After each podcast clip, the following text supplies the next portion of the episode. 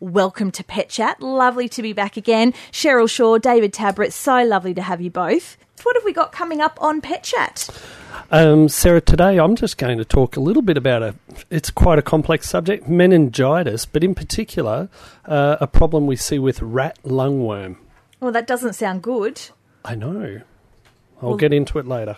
But Cheryl, we're looking at an important part of maintenance for our pooches, and that does involve doing their nails. Absolutely. Now, just like you, Sarah, with you um, having your nail caught and ripped on something, mm. that can happen to dogs too. So when dogs' nails get long, they you know, they look a little bit ugly as well, but they can get caught on things, they can rip, they can tear, and that really um, creates a problem. Just like with us, if we pull our quick back too far or when our nail catches like that, it causes a lot of pain. So we need to make sure that we're doing regular maintenance with our dog's nails.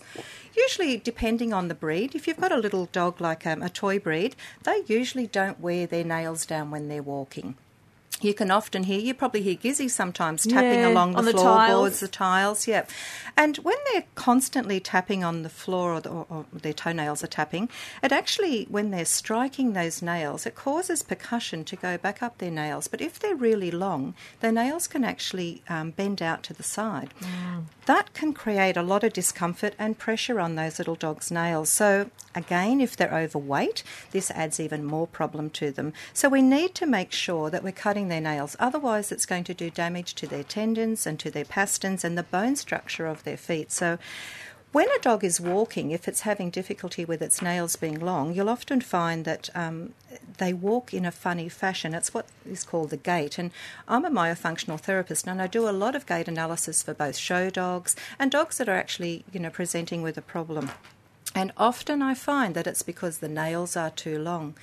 Some of the other problems that you get with nails is the dew claw. The dew claw will actually, it's a little rudimentary claw inside mm, the dog's yep. foot.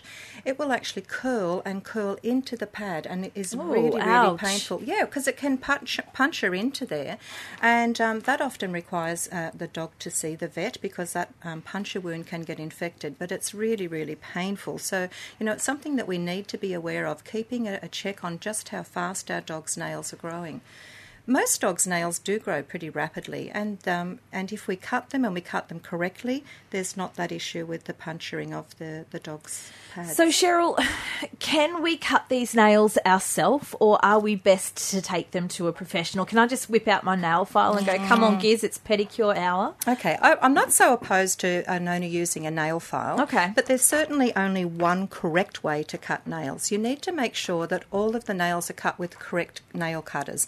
Some nail cutters actually squish the nail when they cut them. So instead of giving yes. a nice clean edge, they actually squish the nail. And some of the um, nail clippers that are on the market actually tell you to use the little guide or the, the little shield that's at the back of the nail cutter. I know through experience with people coming into my place of work that when that happens, they have cut into the quick and created a lot of pain for the dog because sometimes the vein or the little quick inside is elongated, and when the owner cuts through, they cut through into that vein. Ouch. So there's a, another way that you, um, when you are cutting the nail, you need all of the nails to be the same length and cut on the right angle because if you leave one nail a bit longer than the other, when the dog is walking, it's just likely to that that that nail will hit if it's a little bit longer or the incorrect shape, and the dog will again create a problem in its movement because it'll be hitting there first, maybe again bending the foot out, so it's not a good idea.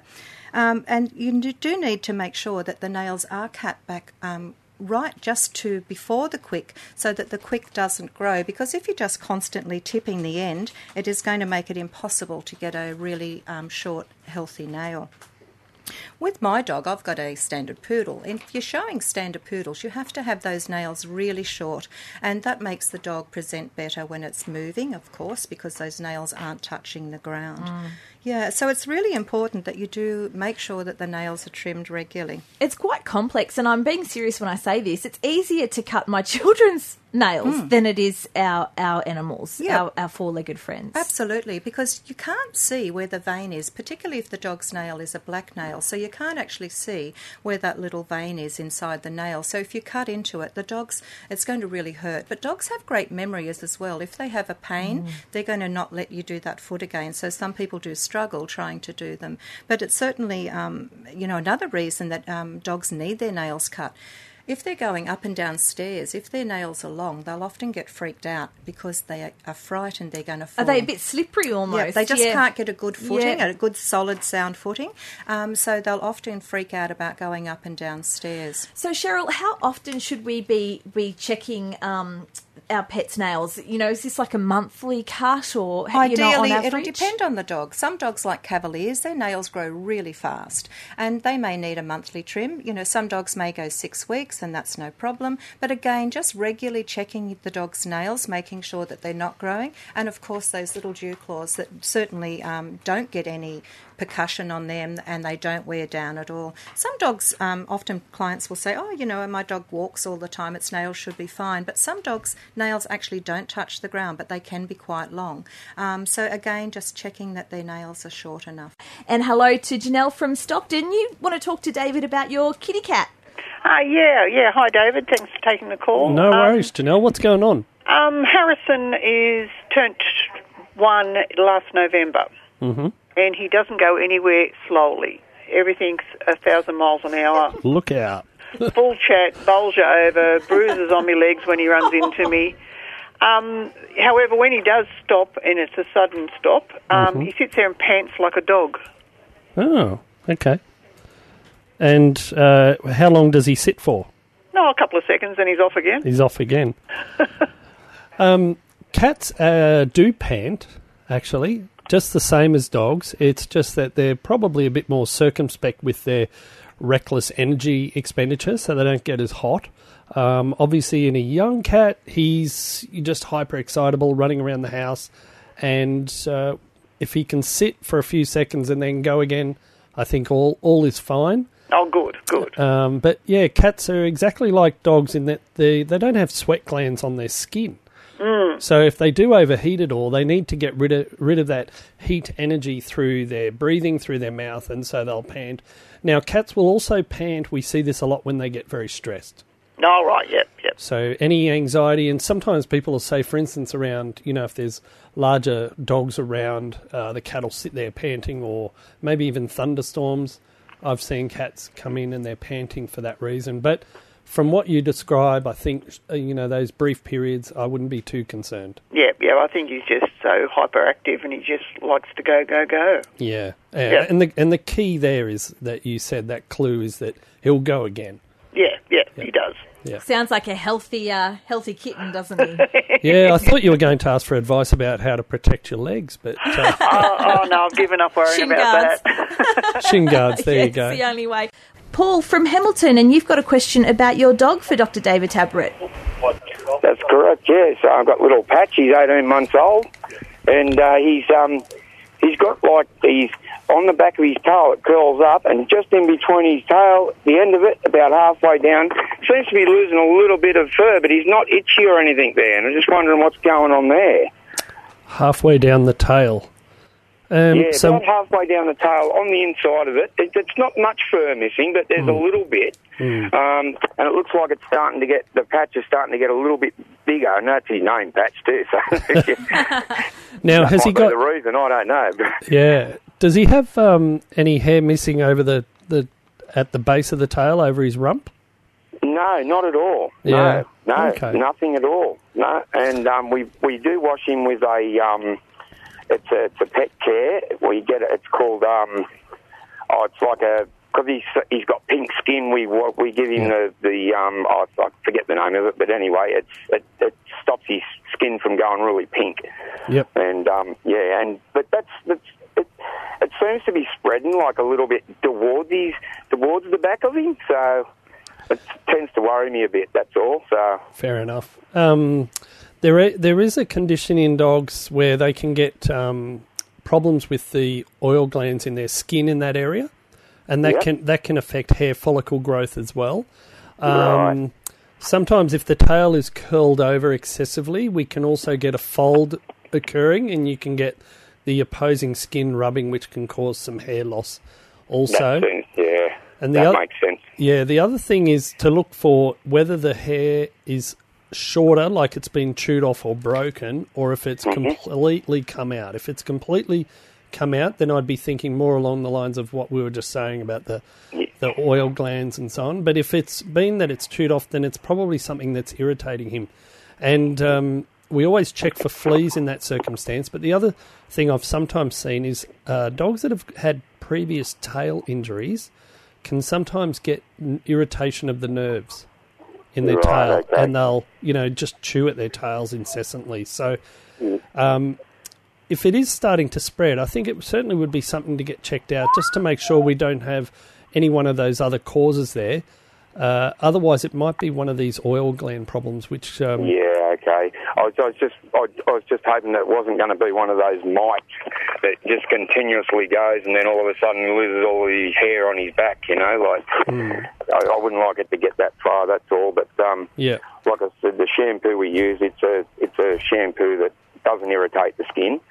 So, um, and he's not chewing at it. That's the thing. It's it's really weird. Usually, if they get an irritation, they'll sit there and chew at it. But Yeah. he's not even doing that. It doesn't even seem to be annoying him. Well, that that's the that's the good news. Um, and if we work with that, but I, I agree with you. I think it's something we do need to get him checked out for, um, just to make sure there's not another issue as we were talking about. Um, and it probably could probably won't be a problem in the long term. Thanks for your call, uh, Paul. Always great having you on. And we've got Barry now from Swansea. Now, you've got a comment on cutting dogs' toenails.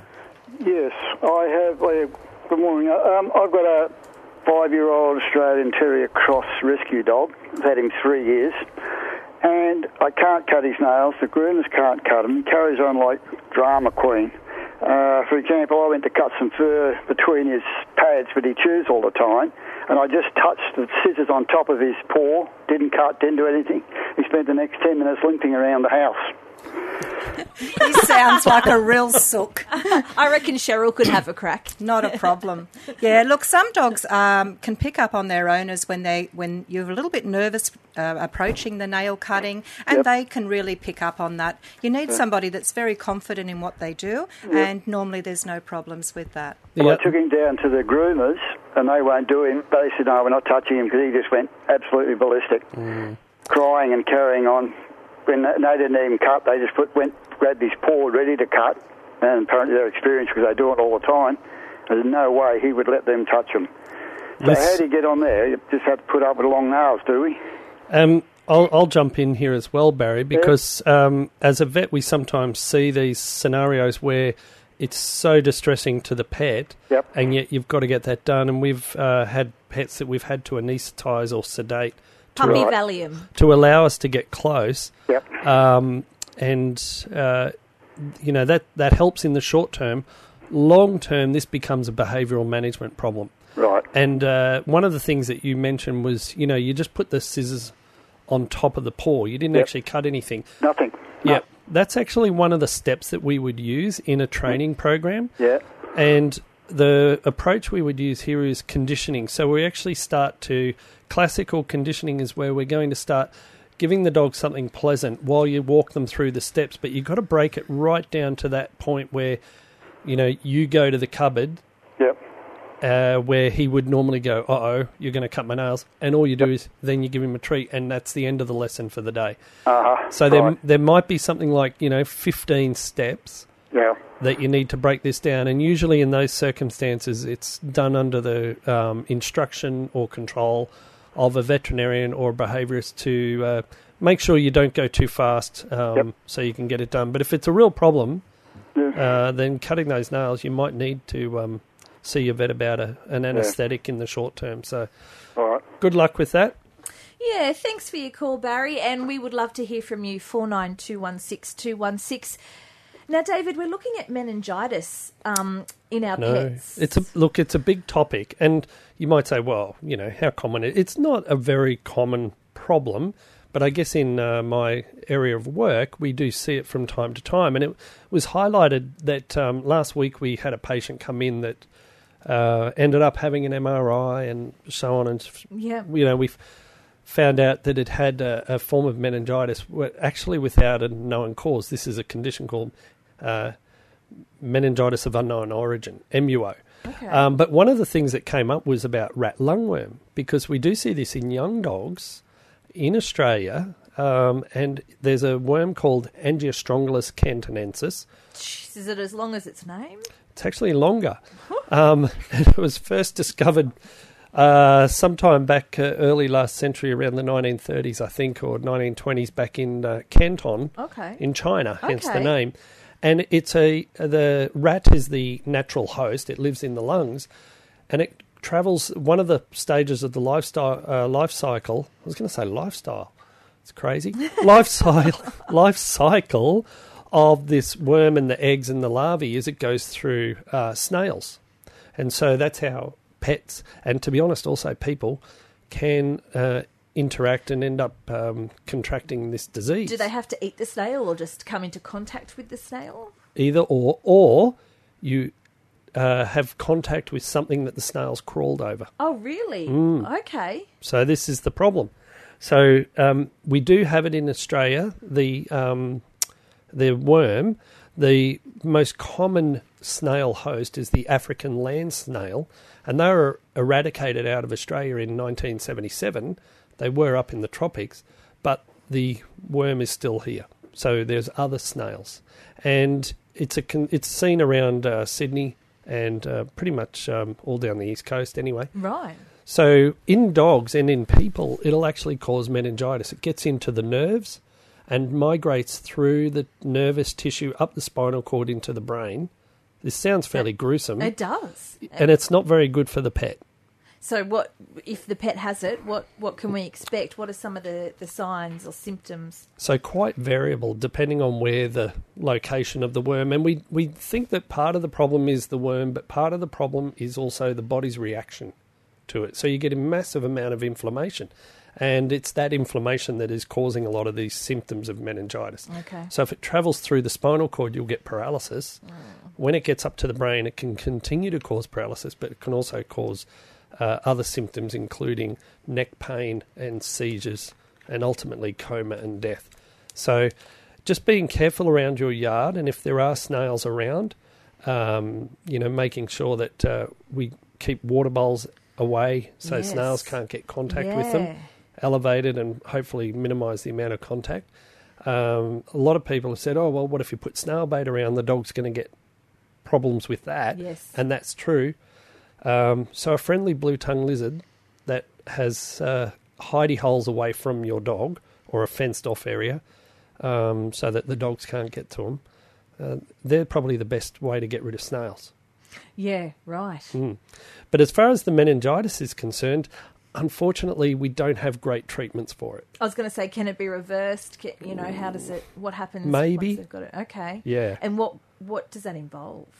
Uh, well, diagnosis means we have to collect spinal fluid and have a look at that. So, Yeah. you know, things like a lumbar puncture and so on, um, and some laboratory tests there. And then ultimately, they need to be put onto um, antiparasitic medication to kill the worm. But even then, killing the worm doesn't get rid of the disease and can sometimes cause a flare up. Okay. So we put them on anti-inflammatory medication as well, some cortisone. Hopefully that'll do the trick, but uh, it's just one of those things that's out there that we, uh, you know, always on the lookout to for. be aware, well, we've got snails in our front yard. I Mm. have to stop the kids from playing with them. stop Gizmo from playing with them. Oh God, I'll add that Just to make the sure list. make sure they're well cooked first. Exactly right. Well, remaining humid, sunny, and hot. Uh, 37 is the expected top, and it's going to remain like that pretty much for the rest of the week and into the weekend.